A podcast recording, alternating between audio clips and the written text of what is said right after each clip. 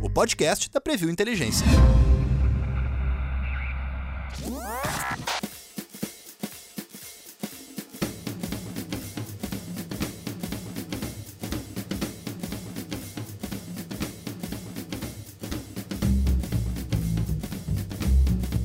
Seja bem-vindo ao terceiro e último episódio da série especial que analisa a gestão de crise envolvendo o acidente aéreo com a delegação da Associação Chapecoense de Futebol que ocorreu em novembro de 2016. A gente segue o bate-papo com três convidadas especiais que estiveram à frente da gestão dessa crise. Cissa Soletti, supervisora de marketing e há vários anos funcionária do clube, a Alessandra Seidel, assessora de comunicação institucional, e a Isabel Machado, que respondia pela comunicação de uma das empresas parceiras do clube na época e esteve à frente de várias ações. Ah, eu achei muito interessante isso que vocês colocaram, que a gestão de crise, embora o auge dela ocorreu naqueles dias da, da tragédia e do próprio velório, mas essa gestão de crise ela prosseguiu nos dias e meses que se sucederam. Uh, eu queria que vocês falassem um pouco que tipo de ação foi feita ou quais as preocupações que tomaram conta aí do, do dia a dia de vocês nessa gestão de crise pós-tragédia. Então, Wagner, pela delicadeza do, do tema, da situação, uh, nós nos preocupávamos muito em de que forma abordar aquilo que tinha acontecido. Nós não podíamos pecar pelo, pelo excesso e nem pela falta, né? Então, uh, nós tínhamos que cuidar, por exemplo, pensando em ações de marketing, por exemplo, porque a cada vez que ah, fechava um mês, fechava dois meses, nós tínhamos que fazer algo. Nós precisávamos e queríamos lembrar, né, daquelas pessoas, enfim. Mas nós não, não, não poderíamos passar a impressão de que a gente estava se aproveitando daquilo, uhum. né? E como a Cissa colocou fora do ar, a gente recebeu inclusive críticas de colegas do setor, de, não do setor do clube, mas de outros uhum. clubes, enfim, colegas da área, de que nós deveríamos ser explorados de uma maneira melhor a tragédia. Mas, mas isso não é algo que a gente queria fazer, pelo contrário, a gente queria uh, lembrar de uma forma digna aquelas pessoas, mas sem uh, extrapolar de forma alguma um, um viés comercial ou algo assim, porque não não era a nossa intenção, né? E ao mesmo tempo nós não podíamos fazer de menos para não parecer que nós estávamos esquecendo. Hum. Então tinha preocupação com a forma com que as famílias também iam enxergar isso, né? Tinha questões uh, jurídicas, questões de direito de imagem, que até uhum. hoje, né, passados três anos, a gente ainda enfrenta. Quando a gente vai fazer uma uhum. homenagem, a gente tem que se preocupar se a gente pode uh, usar um vídeo de tal pessoa, uma foto de, de outra. Das então, pessoas que foram vitimadas pessoas, isso, na, na das tragédia. vítimas. Porque uhum. enquanto funcionários, eles tinham contratos, vínculos de direito de imagem com o clube. Mas a partir do momento que, que ocorreu o acidente, enfim, automaticamente esses contratos se encerram, né? Então uhum. nós não uhum. tínhamos mais direito sobre a imagem deles. Uhum. Um, é, um atleta vivo é o que o jurídico explicou, né? Isso. né? Um atleta que, que fez parte do clube e viveu e teve glórias e que vocês usam no decorrer dos anos, ele quer que você use ele. Uhum. Ele faz questão, ele fique feliz. Mas a maneira que você perdeu pessoas, familiares que perderam o, o pai da casa, o provedor, pelaquela instituição, eles se sentiam ofendidos de você usar a imagem, como uhum. se estivesse se promovendo. Uhum. E a nossa intenção era só homenagear. Então aí nós começamos a entrar nessa crise. Passou tudo e começou uma outra crise. A crise do que se podia, se não podia. Chegava a ser meio traumático, assim. A gente tinha medo de, de até dos perfis pessoais postar qualquer coisa. Uhum. Parecia que tu estava usando. Então as críticas veio. É, nossa, vocês estão na Libertadores e eu não vejo o clube fazer uma homenagem. Nada diferente. Uhum. É, eu, não, não tinha, não, não, não, não éramos. Uh, Vocês tiveram essa preocupação de não se aproveitar. De não se aproveitar. Situação. E fomos uhum. criticados. Por que, que nós vamos se aproveitar, né? Houve uma. Estamos na Libertadores porque o time. A gente perdeu e houve uma entrega de um título uhum. para nós, né?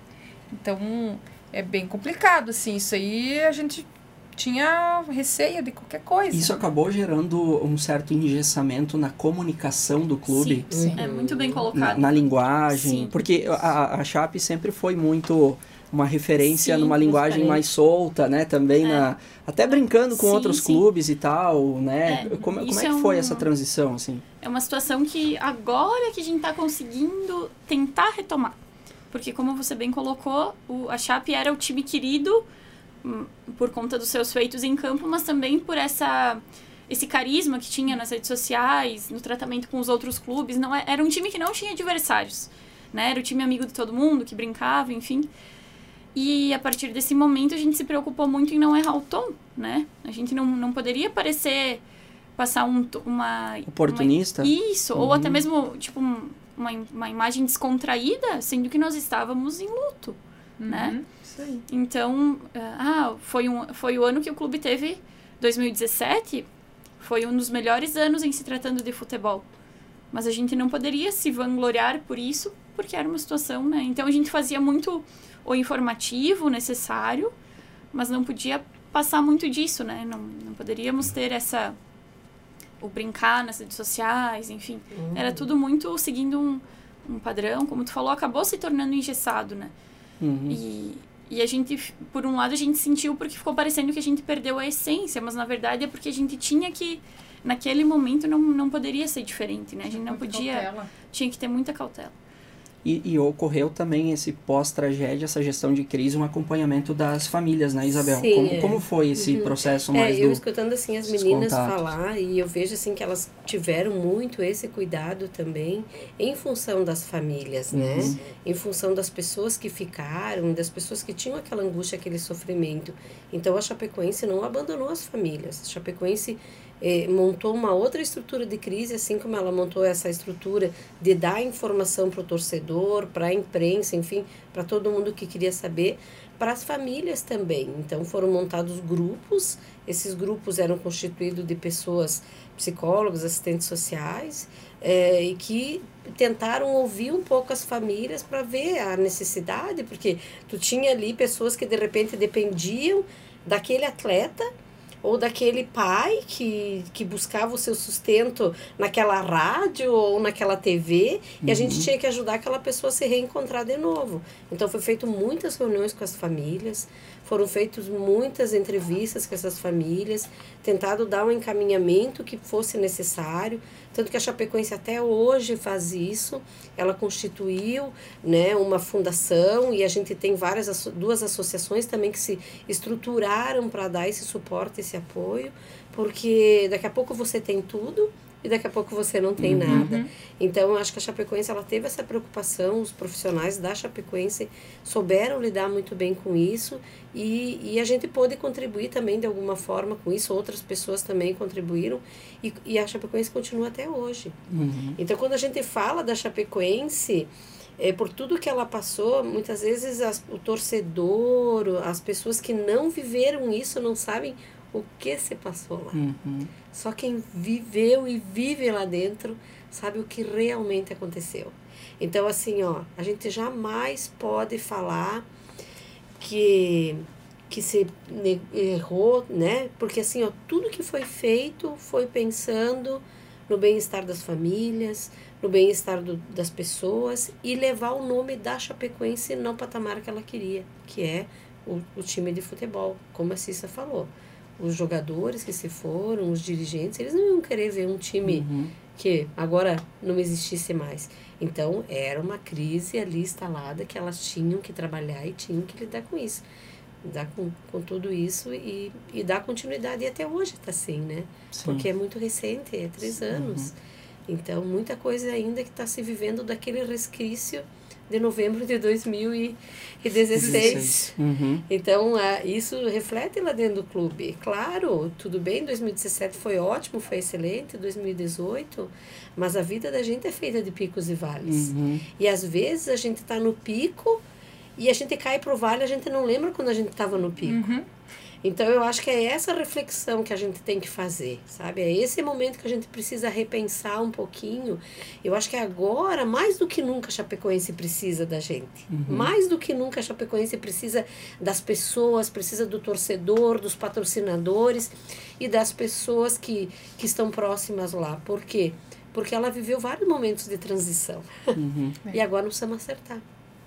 E, e, Isabel, isso é, é, me chama muita atenção, né? Essa, quando você coloca a importância deste acompanhamento e o reflexo que uma crise ela acaba se ramificando em vários espaços da própria comunidade, né? uhum. né? Então, uh, eu sempre digo que uh, a gente cita né, o acidente aéreo da Chapecoense, mas você tem pessoas vitimadas ali que não necessariamente são do clube, né? Porque, uh, de forma geral, a opinião pública, pelo fato de ser um clube de futebol, a opinião pública ela acaba tendo uma comoção maior ao clube, clube. e aos jogadores, principalmente, Isso. que têm figuras, uh, que são figuras, uh, eram figuras conhecidas.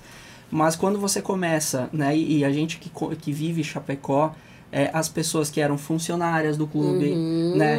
No caso, uh, mesmo colegas da imprensa, né? Sim, uh, eu que sou jornalista, né? Quanto, quantos, uh, acho que são, foram 20 profissionais, se não me engano, se não me falha a memória, da imprensa. Sim. Nós tivemos equipes de, de, de veículos de comunicação que ficaram órfãos, né? É. Uma ou duas pessoas e, e também como essas equipes acabam, essas emissoras acabam tendo que fazer um esforço, né, para também se reerguer e também para de alguma forma dar um acompanhamento para os familiares que ficaram, né? É então verdade. é uma proporção absurda hum. mesmo, hum. né?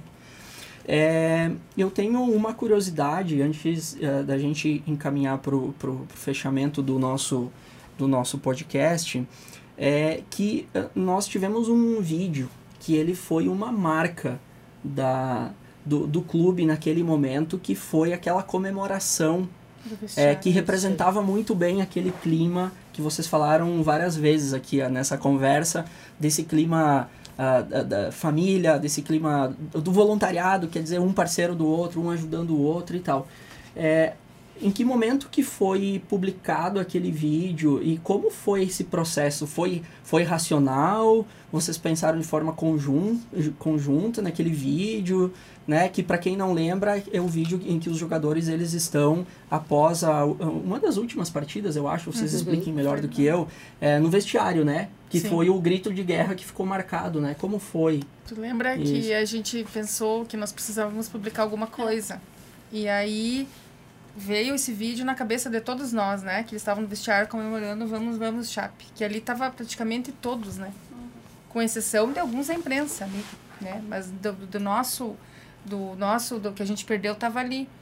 E aí houve uma edição dessa parte do vestiário, eu acho que não foi publicado todo, porque ele era extenso, é. né? Foi publicado o episódio 1 e 2, que o, o colega que a gente perdeu, o Giba, no voo, uhum. ele publicou. E aí houve um resgate desse vídeo, que eu acho que o, eu naquela semana eu pedi pro Giba me mandar, porque o, ele fazia no computador dele, o clube não, não, não tinha um computador para ele, né? Como foi assim há muitos anos o profissional usando o seu computador. E aí ele, ele usava e ele me passou, porque eu achei. Nossa, eu achei aqueles episódios lindos, assim, muito, muito, muito chapecoense, né?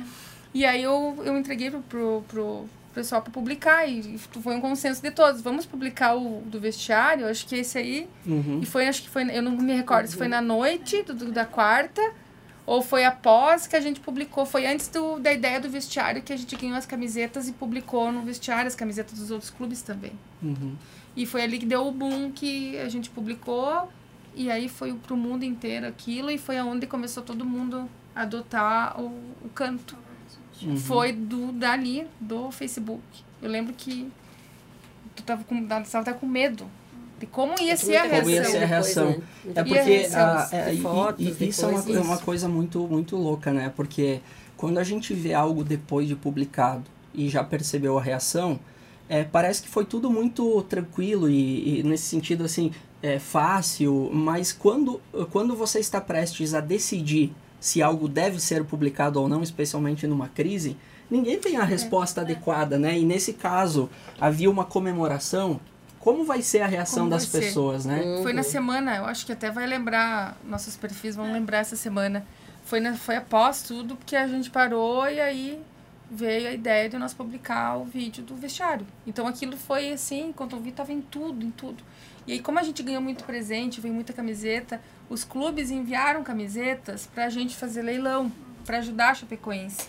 Mas a gente achou tão lindo e veio do mundo inteiro. O Real Madrid mandou todo o uniforme autografado, tá tudo lá guardado, Barcelona. Milan, Barcelona. A gente achou muito de, de, de deixar como uma lembrança para um futuro museu.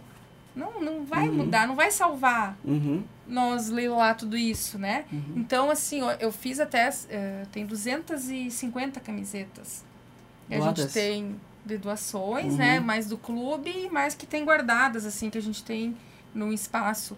Então, ãh, a do vestiário foi o boom, acho que foi onde a gente estourou em rede social, mas não foi a intenção de seguidor, não foi Sim. intenção, foi a intenção de Mostrar, mas com talvez. muito medo, Uhum. muito vamos, vamos publicar, não vamos e foi aonde foi foi foi na semana após que passou tudo ali Uhum. que eu vi que eu vi que daí adotou, né? Alguns já tinham pego das nossas redes, Viralizou, né? né? Viralizou Tanto e hoje no foi estádio, né, a gente tem a, tem- a homenagem, né, no minuto 71 do estádio É. todo cantar o Vamos Vamos Chape, que, que foi algo que é é uma marca deles mesmo, né? Uhum. E tanto nos anos que se seguiram como uma forma de homenagem, o time seguinte comemorava dessa forma até em, em lembrança, né? Em Claro. respeito, enfim. Uhum. Uhum. algo curioso que completando o que a Isabel falou sobre do quem viveu e que a gente vai continuar acho que falando sobre isso. Eu tive a oportunidade de ir em setembro de 2017 para a Colômbia lá em Medellín.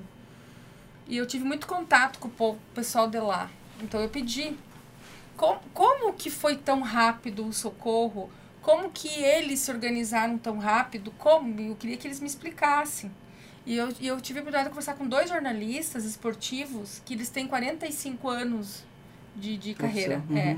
Então, um era narrador e o outro era fotógrafo. E eles trabalham juntos. Então, eles fizeram toda a cobertura lá em Medellín do, do, do homenagem.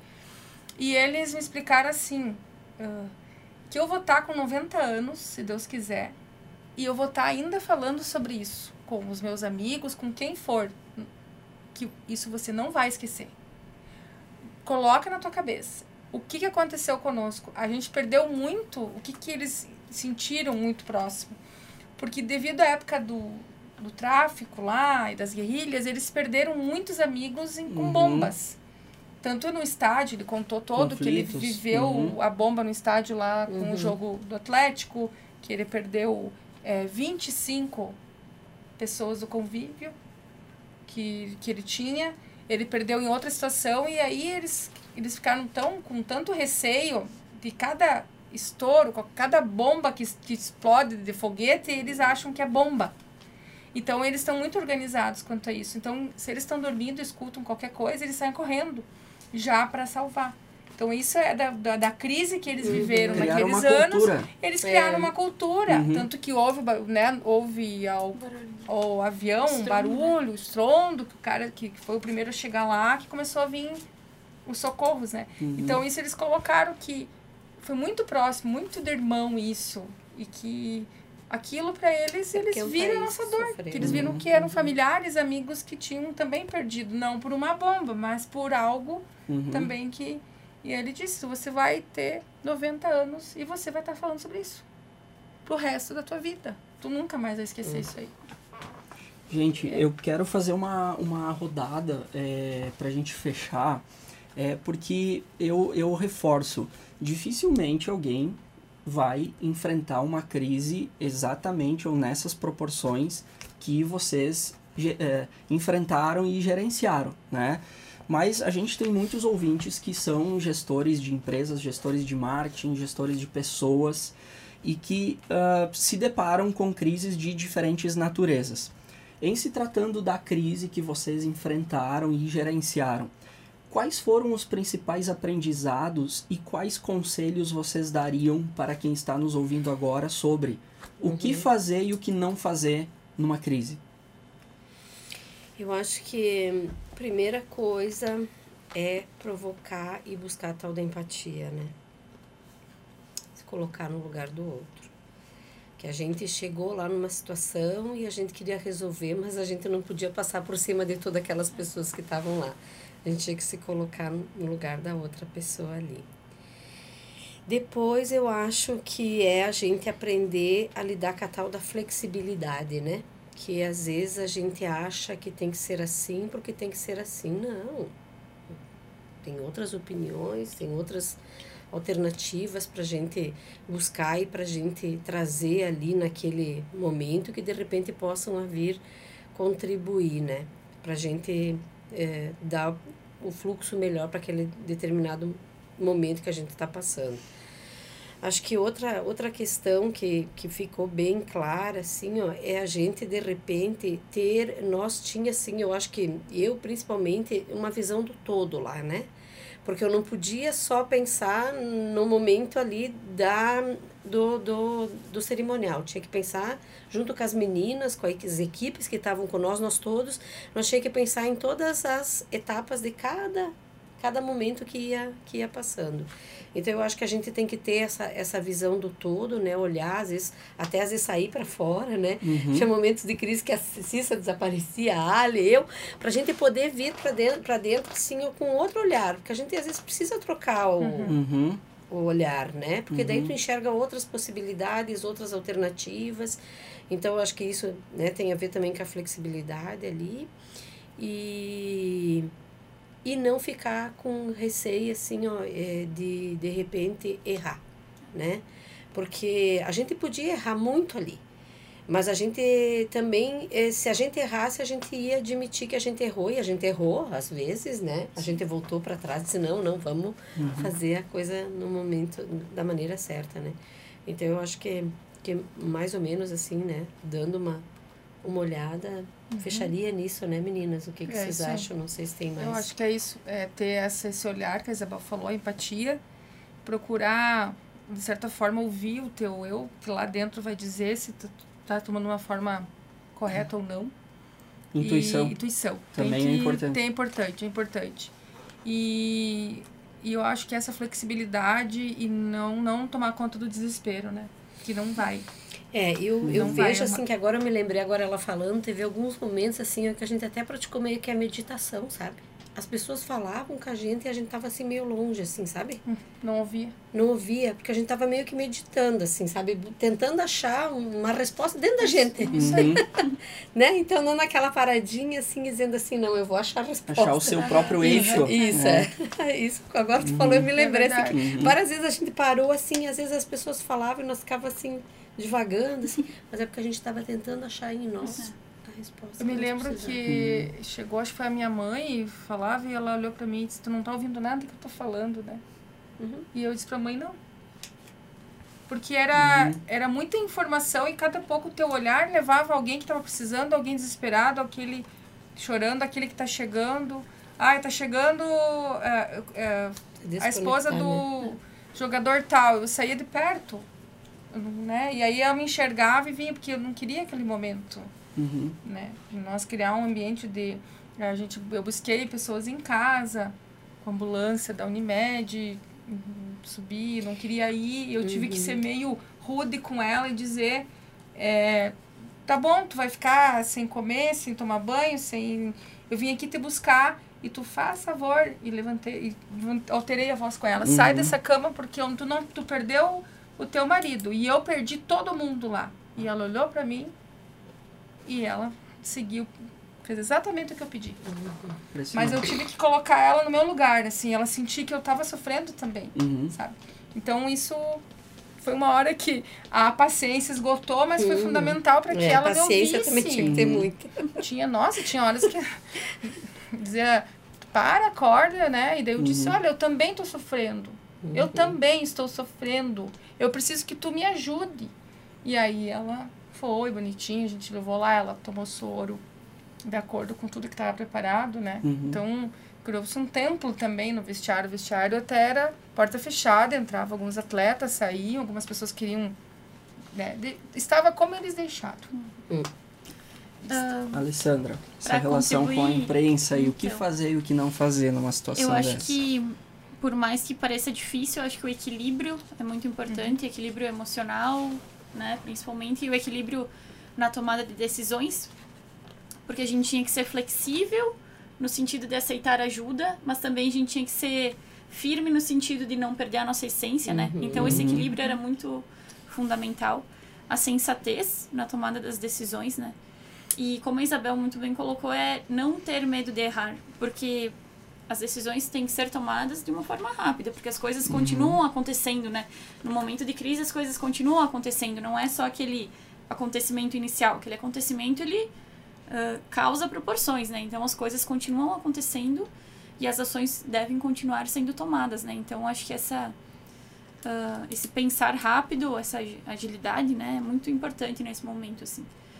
E um pouco de frieza, né? Claro, de novo com equilíbrio para não confundir com né? Não pode perder a sensibilidade, mas, mas tem que ter um pouco de frieza, né? Pra, Uhum. pra lidar, pra não Até porque não senão não faz, né? Exatamente. Não, não consegue resolver, Principalmente né? quando envolve Uhum. algo que, é, que afeta emocionalmente, né? Tem que Uhum. ter esse equilíbrio, assim, às vezes desligar um lado pra, pra conseguir dar conta Uhum. do outro, né? Uhum. É Porque tu vai presenciar o melhor e o pior do ser humano. Uhum. É num, nesse momento de crise. Que tu se decepciona, que tu busca força em algum lugar, mas tem que manter, manter a calma. Porque senão a gente era responsável por criar uma Ou- mais crise. Uhum. É. Eu acho que algo muito importante também é sempre dar respostas, né? Uhum. Independente do Isso aí. setor, seja para a imprensa, seja para as famílias, é sempre buscar essa resposta, essa assistência, porque naquele momento isso vai ser um alento. Independente do tempo em que você conseguir a informação, né, para passar, eu acho que não deixar ninguém verdade. sem É. respostas é Uhum. muito importante. É bastante Verdade. coisa, né? Veracidade, verdade, falar sempre Franqueza. a verdade, franqueza, transparência. Legal. Eu tô aqui impressionado com tudo isso que vocês estão falando. Eh, eu quero agradecer muito pela disponibilidade de vocês, a Cissa, supervisora de marketing da Associação Chapecoense de Futebol, hoje e também na época do, da tragédia aérea, Alessandra, assessora de comunicação institucional da, do clube, e a Isabel, né, a Isabel que ah, naquele momento dessa tragédia também foi parceira do clube, né, na- enquanto parceira, empresa parceira do clube e esteve à frente de, de muitos momentos, né, da logística, muitas ações que acabaram também culminando numa ah, gestão eficiente dessa, dessa crise. É, eu quero dizer para vocês que eu sou muito grato, né, por essa é, por essa disponibilidade de vocês, porque eu sei que vocês, pelo menos de forma pública, assim, é, não haviam até o momento falado Nem sobre nós, esse assunto entre ou nós. entre vocês, né? E, e a intenção aqui, eu gosto de reforçar, não é de forma alguma ah, explorar o fato em si, né? A, a tragédia aérea, mas ah, compartilhar o conhecimento e a experiência com outras pessoas que estão em, em determinadas funções, em organizações, seja, seja empresa privada, seja instituições, e que por algum momento possam vir a enfrentar alguma crise, embora dificilmente alguém vai enfrentar uma crise nessa, dessa natureza, com essas proporções, mas certamente o que vocês colocam aqui gera muito aprendizado, muita reflexão destes profissionais que estão nos ouvindo agora. Então, eu quero deixar vocês à vontade, se quiserem complementar algo, e só agradecer. Eu quero.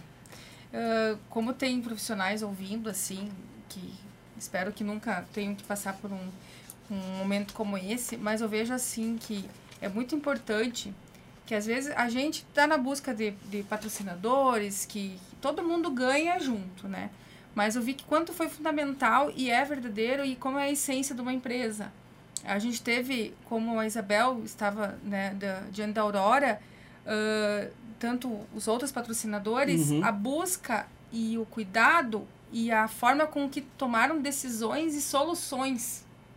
Que Não é só você fazer parte de uma empresa, colocar a tua marca, eu tô pagando, tá tudo Uhum. certo. Não. Ah, tem que ter essa, essa, essa parte humana Uhum. das empresas. Que isso sirva de lição de, do que as grandes empresas devem e podem fazer. É não uma só parceria efetivamente, não Efetiva. apenas uma relação comercial de não patrocínio, só uma relação né? comercial. É. Foi importantíssimo. Era a Uhum. Aurora em peso ajudando nós lá. Uhum. Era toda a- a Unimed com Uhum. todo o aparato profissional. Eles colocaram Saúde. toda a turma, todo, tudo lá. Uhum. Mesmo da segurança, tudo. a né? segurança. Tudo, né? Então Uhum. houve assim algo que Prefeitura. prefeitura, Uhum, poder, poder tudo que a público. gente viu Todo assim mundo- que a- o estado algo Governo federal. tu vê que a, não é, não, e ninguém tava ali hoje, você a gente não sabe os nomes, nem eu lembro dos nomes das pessoas que trabalharam Uhum. do próprio governo. Uhum. Estavam Uhum. lá. Pessoas importantíssimas, pessoas que até lá em Medellín eu descobri que eu, né, um diplomata conversou comigo, um desses ligou e disse: Você sabia que se não fosse uh, eu e a minha equipe, esses corpos poderiam levar até 30 dias para chegar? Por causa do trâmite internacional. Foi muito rápido, né? Uhum. Então, É, houve ali um, digamos assim, uma, Uma ajuda, busca, uma de Por isso que Colômbia é importante. sim, sim. porque era poderia muita gente ser também, muito né? maior, né, a crise. Claro. Isso, Mas aí muito todo maior. mundo buscou a solução e a alternativa para que a crise se amenizasse. A gente não ia Não se prolongasse por mais dias é, também. poder prolongar por Uhum. mais tempo aquilo Uhum. ali, né? Porque senão a guerra que a gente tinha ali, ela ia se transformar numa segunda guerra, Uhum. talvez, né? a Isso gente aí. tinha uma primeira, a gente tinha que resolver É, sim, aquela. é então acho verdade. que. Uma Uhum. crise de guerra. Então, extremamente isso. É. Mas é, é só isso, porque eu acho que é Uhum. importante, assim, não é. Pra você fazer parte, tu tem, tu tem que fazer um todo Uhum. da, de, de tudo. Senão, não, não é a mesma coisa, né? Então ali a gente pode ver o melhor do ser humano e de tudo, né? Não só Uhum. o comercial envolvido, tava uma família toda Uhum. envolvida, né? Isso aí. Legal, gente. Muito obrigado, tá? Obrigada.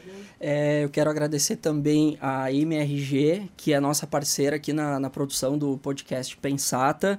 Agradecer a vocês, ouvintes, que tenho certeza que adoraram essa, é, esse momento, esse compartilhamento de informações, de conhecimento. É, os episódios estão disponíveis nas plataformas de áudio, é, no YouTube também. É, e se você quiser também acessar outros episódios e outros conteúdos, acesse as nossas redes sociais, Instagram, Facebook e LinkedIn, preview.inteligência e também o nosso site, previewinteligência.com.br. Eu espero vocês nos próximos episódios. Até lá!